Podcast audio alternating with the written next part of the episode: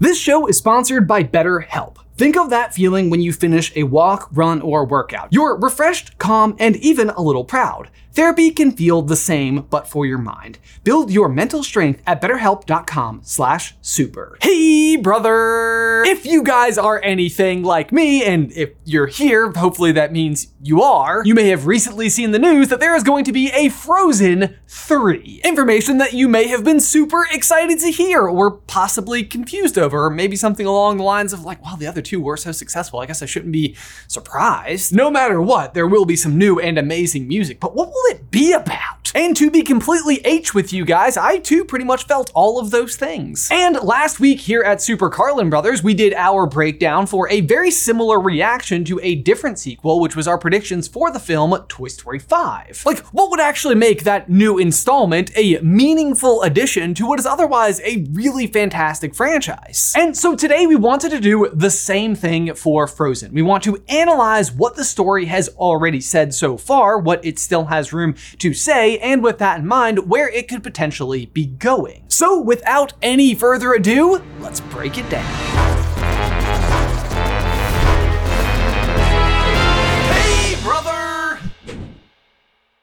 I love to think that some of you were like, break it down! And then we had the theme music and kind of danced a little bit. That'd be pretty cool. But anyway, guys, Frozen. I cannot believe that this movie came out all the way back in 2013 because it feels like forever and a half ago, and also somehow a full year and a half into the existence of this very channel. Shout out to those people who've been here since year one stuck through all the cringy haircuts and bad white balance. I will say though that at that point in the channel's existence, we were not exactly Disney theorists, and I was 24 years old and not exactly the target demographic for this movie. Or so I thought. Because it wasn't actually for a couple of years after the movie's release and someone gifting me a copy of it and me kind of reluctantly watching it because it was a snow day. And what I found was I absolutely loved it. More than I ever could have expected. Completely and utterly unironically loved it. The misdirect with Hans, the sisterly love, the kingdom of Arendelle, Elsa's powers, and did I mention all of the truly fantastic scenes that feature just spectacular ice? You may or may not know this about me. Bit of a nice guy. That's ice, not nice. I don't know if I'm nice. But I do like ice. Also, fun fact, I just have to brag a little bit here because my 16 month old daughter Addison could say like 10 words, and one of them happens to be ice. Ah, you want more ice? What is it?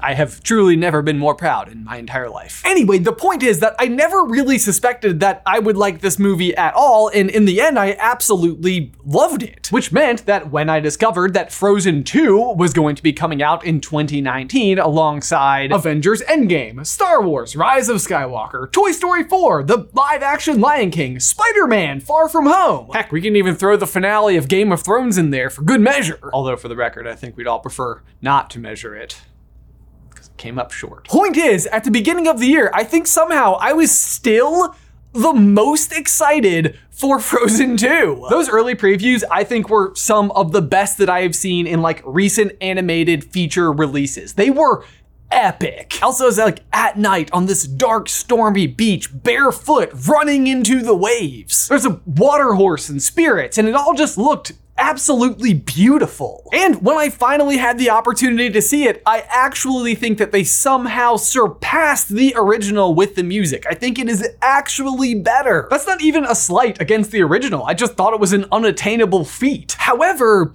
thematically, it's been four years, and I'm not going to lie, a very considerable amount of contemplation. I still don't know that I totally understand what it was trying to say. Like, as a film. And that feels like a really good place to pause for one hot or else absolutely freezing cold second. This is where I think that we really need to work ourselves up from the beginning, kind of get to know where we came from so that we know where we're headed, so to speak. There ain't no need to watch where I'm going. Just need to know where I've been. The original Frozen film, I think, works so well because it doesn't try too awfully hard to tell you anything terribly complicated. At the end of the day, the themes of the movie are fairly down to earth and incredibly relatable. You essentially have this young Elsa character who mysteriously has ice powers, and she has a spectacular friendship with her sister Anna. It's all sunshine and snowmen until it isn't. Anna takes a blast from Elsa's powers, the rock trolls erase her memories, and Elsa begins a life of ice elation.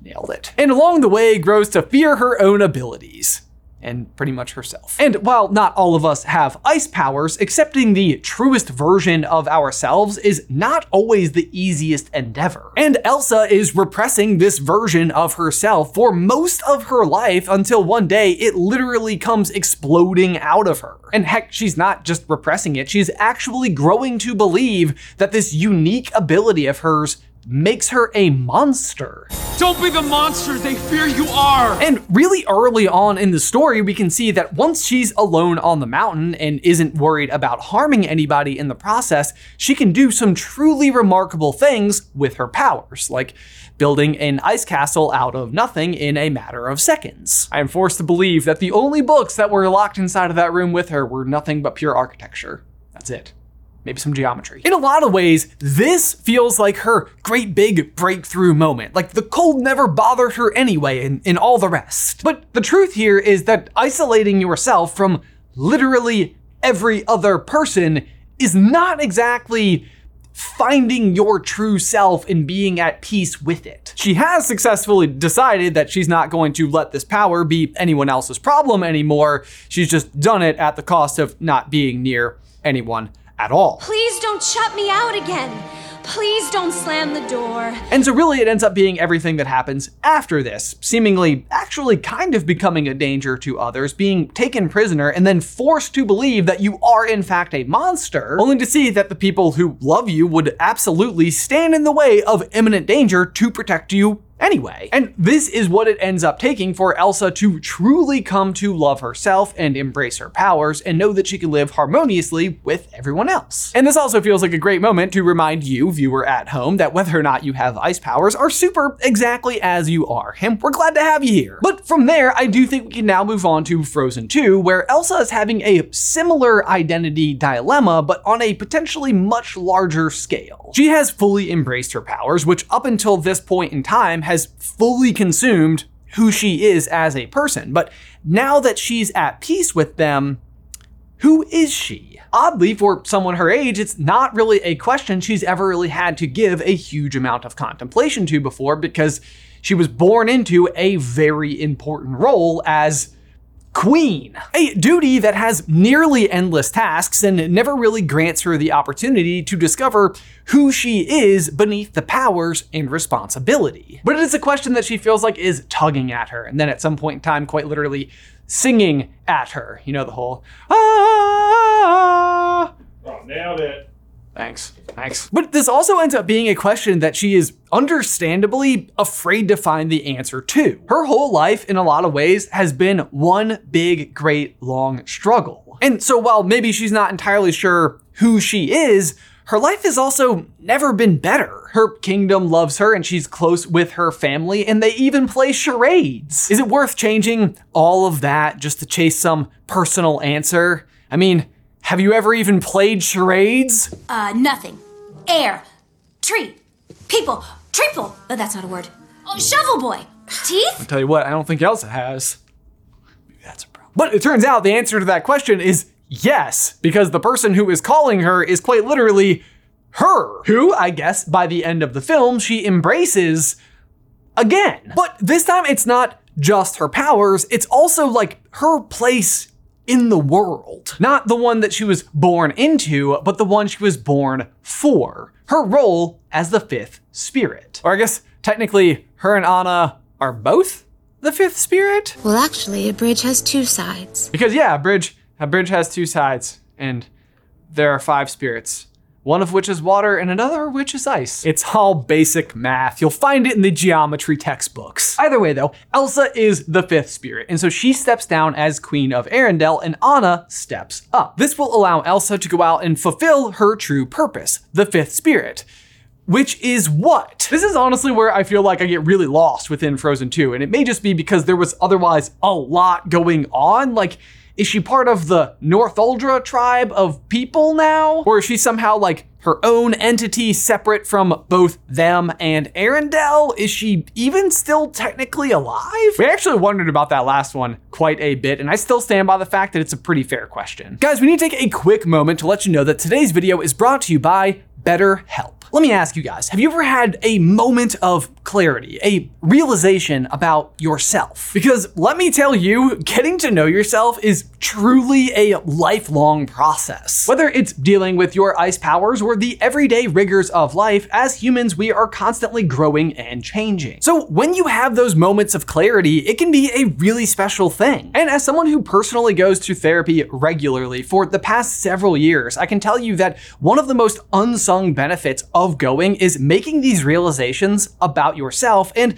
knowing how to look for them. And BetterHelp can help you do that exact same thing. They connect you with a licensed therapist that can take you on a journey of self discovery. You guys may know that we are big proponents of therapy here at Super Carlin Brothers, and so it's really difficult to pin down even what the most singular and important benefit you could receive is. But that self discovery aspect to me is a really big and important one because it's something that can be pretty difficult to accomplish on your own. And having a professional who you can bounce ideas off of can help you understand yourself more clearly. If you're thinking about trying therapy, give BetterHelp a try. It is entirely online and very flexible according to your specific schedule. Discover your true potential with BetterHelp by heading to betterhelp.com/super to get 10% off your first month. That is BetterHelp, H-E-L-P dot com slash super to get 10% off your first month. Link is in the description down below. But that being said, this is where I feel like we're entering this next installment of this super franchise with all of the characters in kind of interesting spots. Anna is of course now recently engaged in Queen of Arendelle. Elsa doesn't really seem to even be a true resident of Arendelle anymore, but I also don't think like just the fact that her mother was of the Northuldra tribe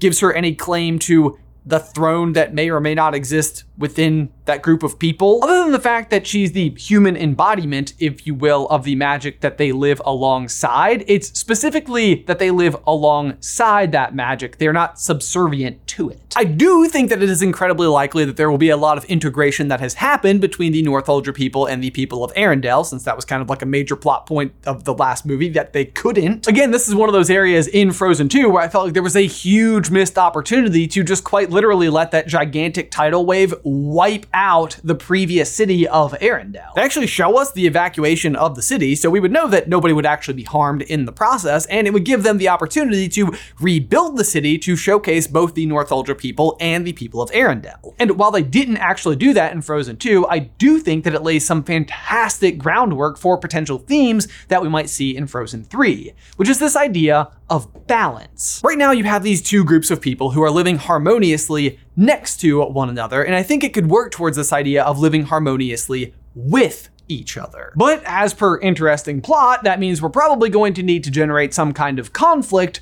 between the two. So, my pitch for what that conflict will ultimately look like is a feud between Anna and Elsa, which I personally think is a very interesting setup because what you ultimately have is a good character versus a good character, which ultimately means that the conflict will be some type of ethical dilemma. Each sister is very simply looking after those things that they are responsible for and care for, and it will be when those two things collide that the problem occurs. So, what is each sister looking out for? And with Anna, it's pretty obvious she's looking after the kingdom of Arendelle and potentially her new family. Anna is absolutely bound to be a loving and compassionate leader who is doing her absolute best to provide the community everything it needs as it rapidly expands. I totally expect a sequence similar to like what we saw in Moana, where you can just tell she's a natural born leader. And we will start a new grove uh, there. Thanks, Moana. She's doing great. She is thinking about what is best for her kingdom, her people, and her family. Elsa, on the other hand, I think is upholding a mantle of her own, which I do not think will be as the leader of the Northuldra people, but rather just looking after nature.